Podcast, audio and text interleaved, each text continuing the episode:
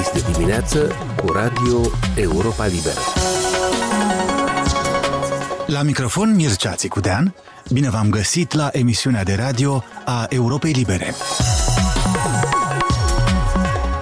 De ce s-au scumpit așa de mult în Moldova peletele și brichetele din biomasă? Trei sferturi din moldoveni învinuiți de tortură sunt polițiști, arată un raport al Centrului de Resurse Juridice. Atacurile rusești împotriva infrastructurii energetice ucrainene au ca scop principal terorizarea civililor, spune Human Rights Watch. Începem emisiunea și astăzi cu probleme actuale și acute ale energiei. În pragul unei ierni complicate peste măsură de războiul lansat de Rusia împotriva Ucrainei. În Republica Moldova, producătorii de combustibil solizi din biomasă spun că principalele probleme cu care se confruntă în aceste zile și care au dus la creșterea semnificativă a prețurilor deja la brichete și pelete sunt scumpirea energiei electrice și deficitul de materie primă. O relatare pe această temă am primit de la Virginia Nica.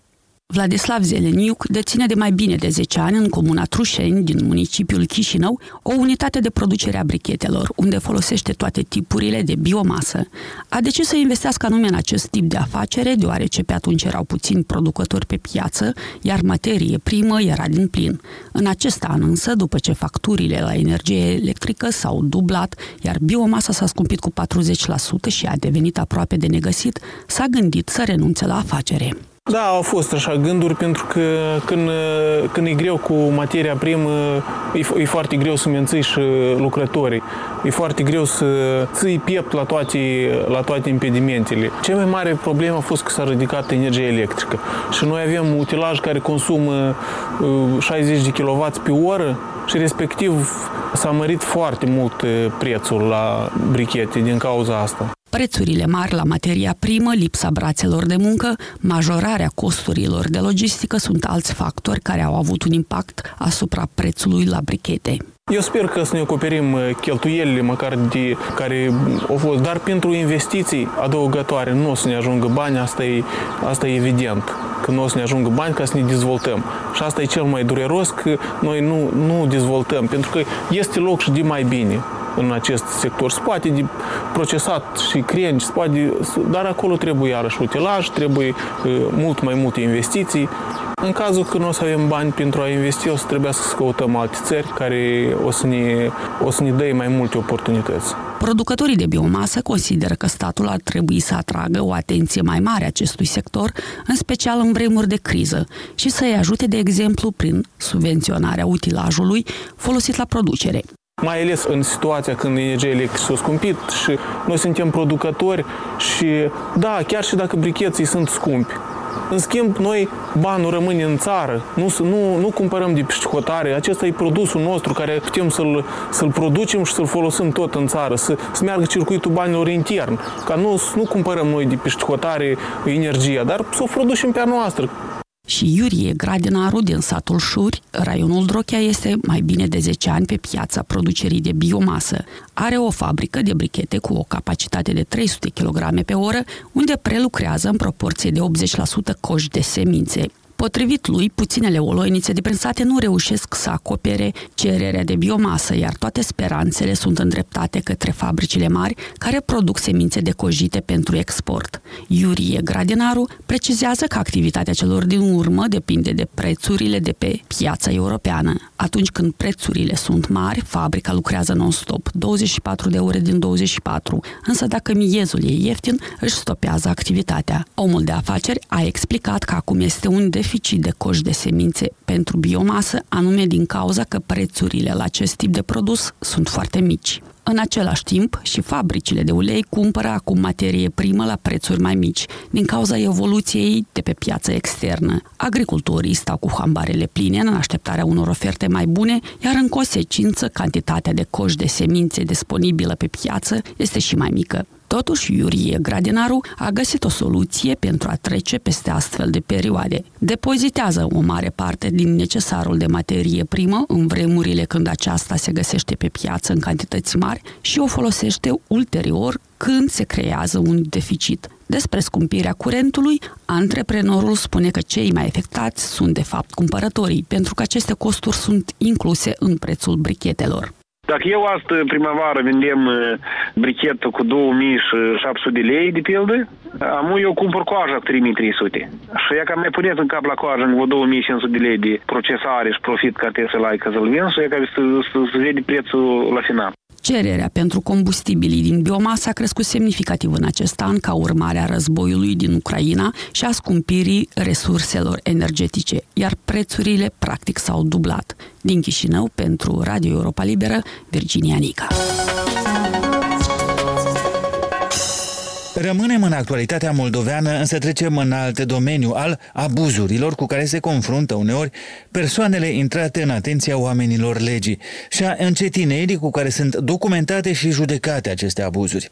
Un nou raport prezentat de Centrul de Resurse Juridice din Moldova arată că majoritatea învinuiților în dosarele de tortură sunt polițiști. Raportul mai spune că examinarea acestor cazuri în instanță durează în medie șase ani, iar pedepsele sunt de cele mai multe ori prea blânde.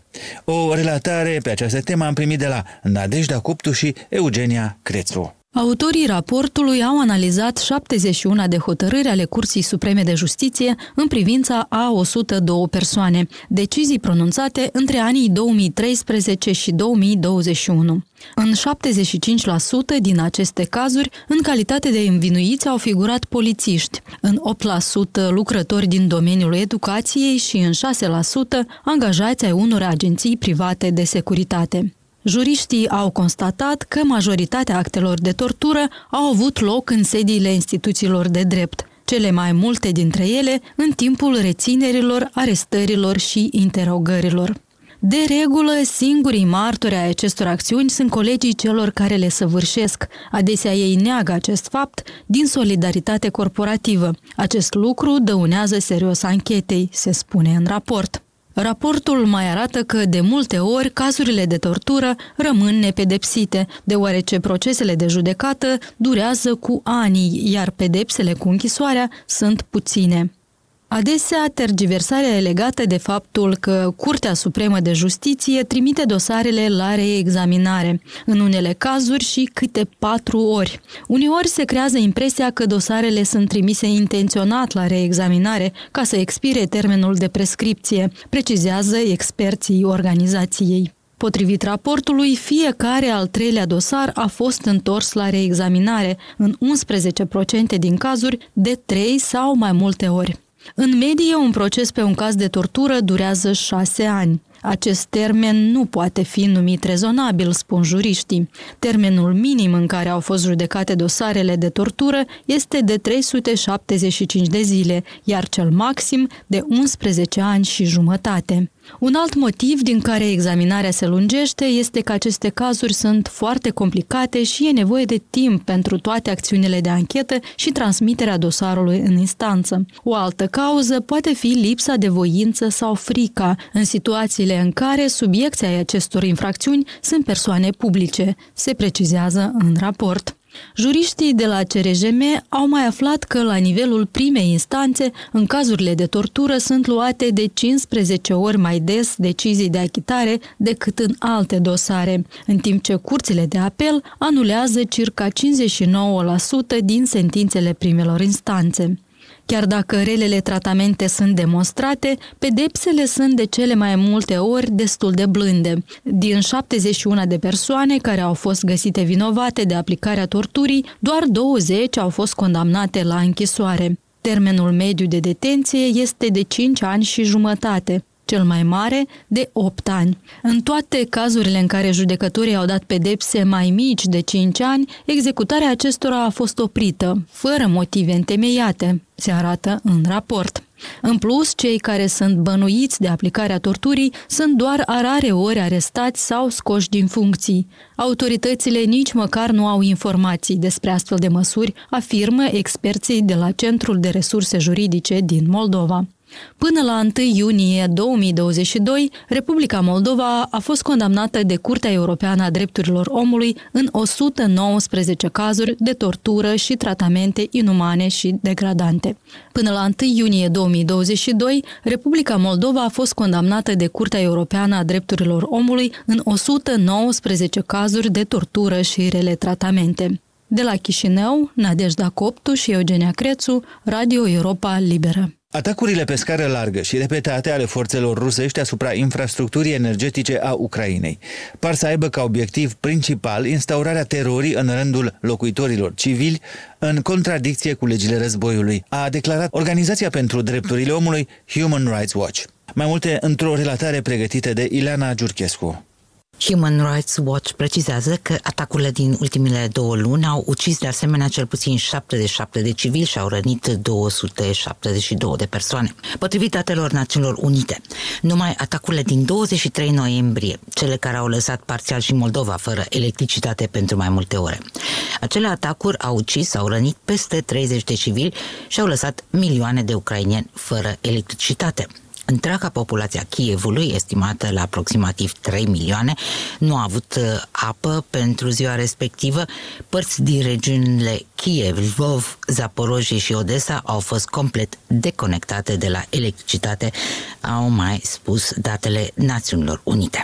Legile care încearcă să reglementeze cum se duce un război și cum ar trebui protejată totuși populația civilă, așa numitele legile războiului, începând cu Convenția de la Geneva din 1949, aceste legi interzic atacurile asupra obiectivelor indispensabile supraviețuirii populației civile, precum și actele de violență, citez, al căror scop principal este terorizarea populației civile, reamintește Human Rights Watch. Pe 16 noiembrie, biroul procurorului general al Ucrainei a raportat că Rusia a efectuat 92 de atacuri asupra infrastructurii energetice a Ucrainei în octombrie și noiembrie. Iar uh, Alexander Harchenko, directorul Centrului de Cercetare în Industria Energetică, o organizație independentă de consultanță cu care lucrează Human Rights Watch, Alexander Harchenko apreciază că peste 10 milioane de gospodării din Ucraina, ceea ce înseamnă aproape jumătate din populația țării, au rămas într-un moment sau altul fără electricitate din cauza atacurilor rusești.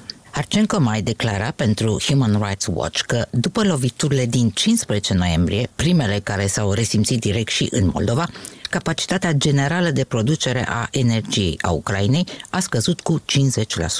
În săptămâna următoare, autoritățile au reușit să repună în funcțiune cam 10 până la 20% din ceea ce fusese distrus. Arcenco a explicat că lovituri succesive asupra sistemului energetic ar putea provoca întreruperi necontrolate de electricitate, care ar putea dura între 3 și 10 zile. Zile în care întreaga Ucraina va rămâne fără electricitate, fără apă și fără încălzire, a mai spus Harcenko pentru Human Rights Watch. Infrastructura energetică este considerată cu dublă utilizare, atât militară cât și civilă, și poate fi o țintă militară legitimă într-un război, dar și atacurile împotriva unei astfel de ținte cu dublă utilizare sunt supuse legilor războiului, care legi interzic atacuri nediscriminate sau disproporționate, reamintește Human Rights Watch. Următorul val de atacuri masive rusești a avut loc, cum se știe, luni 5 decembrie. Marți dimineață, ministrul ucrainean al energiei, German Galushenko, promitea că alimentarea cu electricitate va fi restabilită până în această seară în toată țara. Rachetele rusești au provocat luni pene de curent iarăși în toată Ucraina, lăsând milioane de ucrainieni din nou în întuneric și frig. Temperaturile oscilează în acest moment sub 0 grade și ar putea ajunge până la Crăciun la minus 10 grade. Din cele 70 de rachete lansate luni de Moscova, majoritatea au fost doborâte, a anunțat președintele Volodymyr Zelensky, dar cele care au ajuns la țintă au lovit din nou infrastructura de bază avariată deja. Ukrenergo, furnizorul național de energie electrică din Ucraina, a confirmat că bombardamentele au provocat întreruperi de curent în toate regiunile țării, iar directorul companiei a spus că, citesc, nu are nicio îndoială că armata rusă s-a consultat cu ingineri în timpul acestui atac, judecând după țintele lovite, relatează Reuters. A fost Ileana Giurchescu. Emisiunea noastră se încheie aici. Vă mulțumește pentru atenție Mircea Țicudean. Aici e Radio Europa Liberă.